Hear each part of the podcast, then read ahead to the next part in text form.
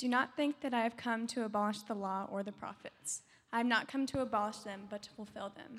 For truly I tell you, until heaven and earth disappear, not the smallest letter, not the least stroke of a pen, will by any means disappear from the law until everything is accomplished. Therefore, anyone who sets aside one of the least of these commands will be called least in the kingdom of heaven. But whoever practices and teaches these commands will be called great in the kingdom of heaven. For I tell you, unless your righteousness surpasses that of the Pharisees and the teachers of the law, you certainly will not enter the kingdom of heaven. You have heard it said to the people long ago, You shall not murder, and anyone who murders will be subject to judgment. But I tell you, anyone who is angry with a brother or sister will be subject to judgment. Again, anyone who says to a brother or sister, Raca, will be answerable to the court, and anyone who says, You fool, will be in danger of the fire of hell. Therefore, if you are offering your gift at the altar and there remember that your brother or sister has something against you, leave your gift there in front of the altar. First go and be reconciled to them, then come and offer your gift. Settle matters quickly with your adversary who's taking you to court. Do it while you are still together on the way, or your adversary may hand you over to the judge and the judge may hand you over to the officer, and you may be thrown into prison. Truly, I tell you, you will not get out until you've paid the last penny. If you remember, we stressed more than once that in Matthew, Jesus is presented. His whole theme Jesus is the Messiah, he is the new Moses. So Jesus goes up on the mountain, just like Moses did. He, uh, Moses received the law, but Jesus gave the law. That's where the contrast is in the book of Matthew. Nobody would have missed that in the first century. We miss that because these things are not entirely in front of us, they're not our family story. Aaron just read to you what he said. We're going to read it again here in a bit. But it, does it ever make your head spin whenever he says, You've heard it said, but I say? You've heard it said, but I say. He's quoting the Old Testament. And then he's putting a different spin on it, it seems, that he's even changing it. There were probably people who left that sermon at that point. There were probably people who said he's changing our church. Our church has been fine for 1,000, 1,300, 500 years, wherever they started counting it, and we've done well. And look at him, he's changing it. He is quoting Moses and then saying, But I say to you, that would have been highly offensive to many there. But there's been a fierce debate for the last 2,000 years was Jesus changing the law? Was he merely reinstating it by restating it and showing us what God had as his intent? Was he trying to start something new or was he trying to restart something old? Now, that's very, very important because he is absolutely teaching as a man with the authority to change the words they heard from Moses off the mountain. Remember, that's what they bring up at the end. They say, We've never heard anybody do this. We have never heard anybody talk with this as if he has that kind of authority. Later in our studies, when we get to the story of the Transfiguration, we will remember once again Moses and Elijah are there representing the law and the prophets. And what does God do? He breaks into the party and he says, You look at Jesus. You listen to Jesus. There is no question what God intends for you and I to do today, tomorrow, and for the rest of our lives, focus on Jesus. You get your eyes off of Jesus, you can get wrapped around all kinds of things you don't want to be wrapped around, and it will not take you closer to God. You want to get closer to God, look at Jesus. You need to know that I take this very seriously, and there's going to be a little personal uh, vignette here. So seriously that I got in trouble just a few years ago here I know. What are the odds? I was interviewed, an interview which was later posted on social media and went viral, about how I read Scripture. And I made it very plain there. My reply is that I read Paul and the prophets through Jesus, that I fear that too many of us were raised in the habit of reading Jesus through Paul. But we must read Paul through Jesus. Then the question was, well, then what do we do with Paul? And I said, Paul was a fellow traveler with us. He was trying to apply the sayings of Jesus in a series of unique, independent cultures and situations. For that, a major Christian monthly wrote me up in a major article, and they even called me a heretic. And on Facebook, did it again a few times. Open letters were fired off. That's why I was stunned and thrilled when a friend of mine posted a quote on Facebook. I'm normally not stunned and thrilled when somebody posts a quote on Facebook, but this one was. And this person did not post it for me. He's a scholar, and he posts every day, or, or almost every day, some quotation from one of the early church fathers or from some great theologian of the past. And he, he must have a massive library. And most of them are, are okay, and some of them are very helpful to me. I'm saying this to me. I'm sure they're all fantastic. Some just don't really resonate, some really do. But then he posted this. Let's put this up. The laws of Jesus Christ are given in the sayings and teachings of Christ, recorded in the four biographies of Christ. The law is given in the personal teachings of Jesus. The Acts of the Apostles and the epistles are applications by inspired teachers of the King to the churches and applications of the Bible to the facts of life as they arise in the world. These applications and exemplifications of the truth of the Bible to the workings of the world greatly help in the study of the Bible by the common people. But there is not a truth or a thought in the application of these parables that is not in the teaching of Jesus. The whole law of God to the world is taught by Jesus. Now, how radical is that? That's even a couple of steps past what I said. Let's go back and look at Matthew 5 17 again. Do not think that I have come to abolish the law or the prophets.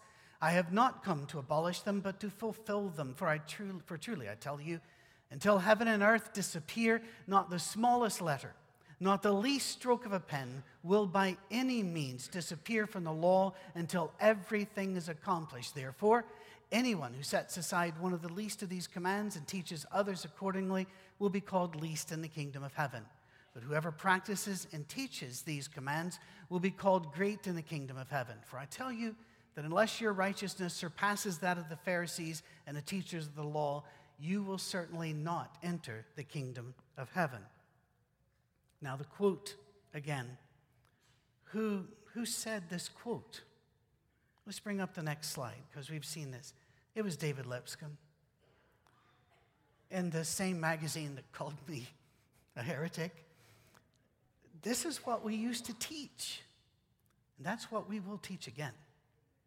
We will get our focus off of 5,000 theological arguments and back on the life, the teaching, and the commands of Jesus Christ, and we will follow him.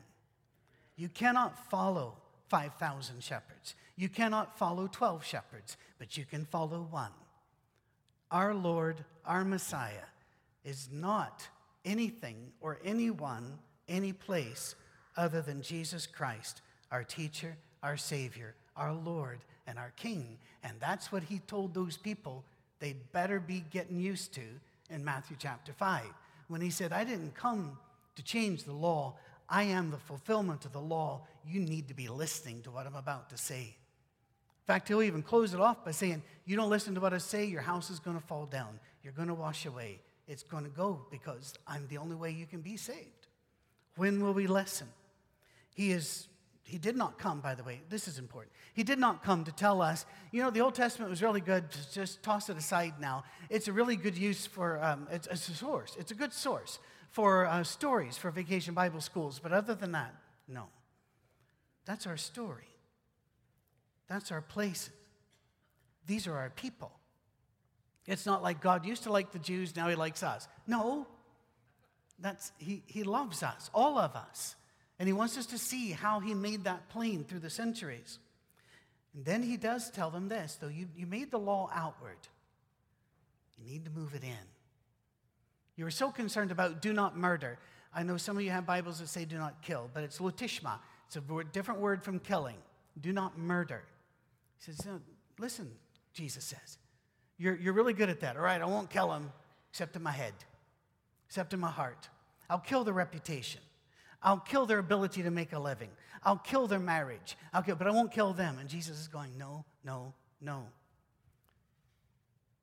There's something deeper you must go to. There are people today, and we'll get right back to that. There are people today that every so often appear in social media or in, in writings, and they call for something called precision obedience. By that, they mean you must worship exactly according to a divinely ordained pattern. You must organize by that pattern, and you must move and act only within a divinely ordained pattern. And if you don't do it perfectly, then you've disobeyed God, and you are in danger of judgment. And yet, here, Jesus begs to differ. In verse 19, he says, And if you get it all wrong, you'll be called least in the kingdom of heaven. What? You're still in? Yeah. If that offends you, take it up with the guy in charge. He said it. It's in verse 19, his first sermon, as if he wanted us to understand something. He is the law, but he is also grace. Follow him. You get it wrong, you're, you're in. Now, if you're wondering, in heaven, will you get a uniform with no stripe? No, it's an expression. It's a Semitic thing. It's going to say, you know, you're not going to be shoving a whole lot of treasures ahead of you, but you're still there. You're still there. I want you to think of a book or a movie with a surprise ending that changed everything about the movie. To me, the classic version of this was a movie long time ago called The Sixth Sense. You thought you knew what the movie was about. You thought you knew, you thought you knew, you thought you knew. And at the very last two minutes, you're going, I didn't know the movie was about that. And I'm not going to spoil it for you for those people that are 25 years late to the party. so don't, don't get all tense if that's in your Netflix queue. Uh, but when we watched it, Cami and I looked at each other and go, We're watching that again tomorrow night. Now, some of you would say we're going to watch it right now, but at our age, tomorrow night will do. We can, we can live with a mystery for overnight sleep. We can do that. So we watched it again. It was a whole different movie. Jesus is telling them to go back and watch the movie again because they thought they knew what the Old Testament was all about. And then Jesus stands up and he goes, It was about me. Now go back and read the poetry. Go back and read the story, the battle stories. Go back and read the movement stories, the, the pilgrimage stories. Go back and look at the bronze serpent on, the, on, a, on a stake put up by Moses. Look at all of that now and then see Jesus. Now it's a different movie. In fact, whenever he talks to the men that are on the road to Emmaus at the end of his life on earth, he turns to them and he explains to them everything the old scriptures had to say about him. It changes the movie, it changes everything. That's why we read the Old Testament today. It's not passe, it points to Jesus. So Jesus starts to show them how this changes the movie. In verses 21 and 22, we'll take the time to read that. You've heard it said to people long ago, You shall not murder, and anyone who murders will be subject to judgment. But I tell you that anyone who's angry with a brother or sister will be subject to judgment. Again, anyone who says to a brother or sister, Raca, is answerable to the court. And anyone who says, You fool, will be in the danger of the fire of hell. All of a sudden, six million Facebook accounts close. He's quoting Exodus 20 and verse 13, but he takes it forward don't allow, and next week we go into great detail on this. I'll be speaking up here with Lauren, and we've been working hard on this. We're going to talk a lot about how far out should you put your gates to protect yourself. Jesus says here, don't even start the process of hating your brother. Don't even start that process. Don't start the process of saying raha or somebody not, you know, that's, that's an idiot and is, is, is um, misbehaved in public, don't call them you fool. Don't allow those thoughts in your head. People, how hard is that when a news media wants you to pick sides about everything? Everything. And whenever our TV shows want us to pick sides about everything, and award shows want us to pick sides about everything, no, I don't have to. I've told the story before, but I'm not sure here. A, good friend of mine, uh, and great guy in Scotland, uh, as, as, as, Scottish as the day is long. And uh, he, Albert decided to come across, and Albert knows I tell this story. Albert decided to come across to visit us. So over there at the airport, uh, you, you, have a good flight, Albert. And he goes, oh, oh, I did. He goes, uh, now do you like British Airways better than this, that, and the other? And I was going, you know, I don't, don't really have much of an opinion about that, Albert. And so we go to my car, and he gets in, then he gets out because he's on the wrong side and goes around the other side. And uh, it's always like, oh, America, they give me a wheel as well. No, no, it's over there now. So, and he sits, and, but anyway, we get in. He goes, do you like driving a left hand or right hand better? And I said, Albert, I usually find that to be country dependent uh, as to which side I, I prefer. We got, got him back to the house, turned on the television, and he's watching. He goes, do you like American telly better than British telly? And I'm going, so I turned it off. I looked at him and said, Albert, you don't have to have an opinion about everything. And as God is my witness, next words out of his mouth, do you think that's better than, than uh, you don't have to have an opinion. You don't have to pick a side. You can instead decide not to let the roots bloom in your heart that would one day lead you to murder. Whether murder of a physical body, or again, a reputation, or a marriage. No, I'm, I'm not going I'm not going to do that. Beliefs become actions, which become attitudes. And every criminal who has said, I don't know why I did it, I've never thought about doing something like that, is lying unless they were on meth or some similar substance. Because truly, we do what we thought about. It works in our head first. In a world where accusations and insults are instantly broadcast on social media, Jesus warns us to not only not call somebody a fool, but don't think it. Refuse to even go there with your head. You can disagree with a person without resorting to downgrading their value as a person or to society. You can disagree with them without changing their value in your heart. Jesus calls us from anger to reconciliation. Therefore, if you're offering your gift at the altar and there remember that your brother or sister has something against you, leave your gift there in front of the altar. First, go and be reconciled to them, and then come and offer your gift. Settle matters quickly with your adversary who's taken you to court. Do it while you're still together on the way, or your adversary may hand you over to the judge, the judge may hand you over to the officer, and you may be thrown into prison. Truly, I tell you, you'll not get out until you paid the last penny. He's saying negotiate, work it out, make it okay. He doesn't tell you, if you're right, hold your ground. He says, settle with them. Why? Because God, reconciliation is more important than your sense of personal justice. Let's just do it this way instead. Let's go this way. He doesn't even tell you who's wrong. It's kind of like when Paul, and by the way, I may be butchering these names, but they've been dead a long time, so I can't ask them. Paul talks to Euodia and Syntyche and, in Romans and says, just agree with each other. He doesn't even bring up what they're arguing about, who might be more right than the other. He just said, just, just agree with each other. How hard is that? It's really hard unless your eyes are on Jesus and your goal is reconciliation, not being proven right. How radical is this? If Jesus is our Lord and King, we live life without enemies. None. And the gentleman that called me heretic is my brother in Christ. He's going to heaven too. And I'm, I'm thrilled. If he ever needs anything, I hope he calls me first. Why? Because I, I don't have anything against him. Not a thing. I used to. I used to back years and years and years ago. I lived like that. People, I don't want to live like that anymore. I, I want to live like Jesus said. I don't have an enemy on the planet. There's a comedian I once heard. It says, I don't have a girlfriend, but I know a girl who would be angry if she heard me say that. Let it percolate, let it work.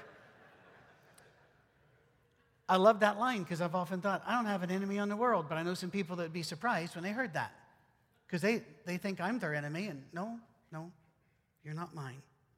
We're not told to make them right, we're told to reconcile. And that's radical. And Jesus is just getting started. Jeff, would you bring your team back up? While they're getting back up, maybe even to help them get to the stage, let's all stand, would you please? I'm a little concerned here because I got through most of my points in the 15, 18 minutes I had. My main concern is that you're going to think, why doesn't he do that every Sunday? And the, uh, hush. And the reason, and the reason is, as I told Mark last week, this is my only gig. Let me do it. All of this said, there is no question, people. Jesus is Lord, will always be Lord. We are not Lord. We should not confuse ourselves with him. A man once was in my face saying, You are arguing against God. And I said, No, I'm arguing against you, and I can tell the difference. That did not help. If you know the end of the story, go back and see the movie again. All of the Old Testament, all of the universe points to Jesus. He is the hinge point of all totality. The only open question is will we get it? Will we listen? Will we focus on Jesus and live a radically altered life? Let's pray. Father, we commit to your Son as our Lord, our Savior, our Messiah, our King. There is none other. We surrender all. In the name of Jesus, Father, we declare that Fourth Avenue is a place where Jesus will be held ascendant and where we focus on him. And the whole church says, Amen.